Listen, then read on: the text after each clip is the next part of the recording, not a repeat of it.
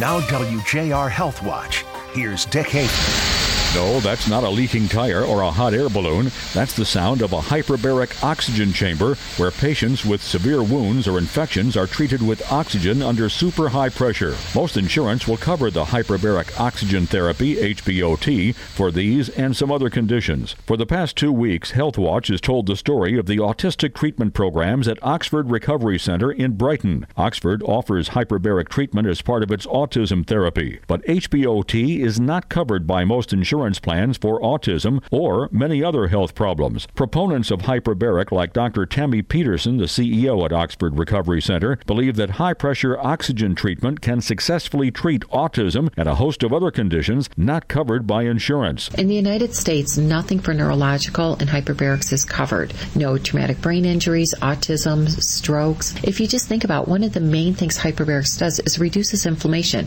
increases the cerebral blood flow. So now we have conditions concussions, strokes, all of these neurological conditions that we know have brain inflammation. We know they have reduced blood flow, and that's exactly what hyperbarics does. Oxford charges about $200 per session, far less than many other clinics or hospitals. We all know that medical treatment these days is driven by insurance. What drives insurance plan decisions? Insiders say the main decider is Medicare. When Medicare covers a treatment, other insurance plans fall in line. Intensive research is underway to show the insurance industry and Medicare that hyperbaric oxygen therapy possesses healing powers great enough to make it cost effective. If it happens, this sound will be heard much more. I'm Dick Hafner for WJR Health Watch.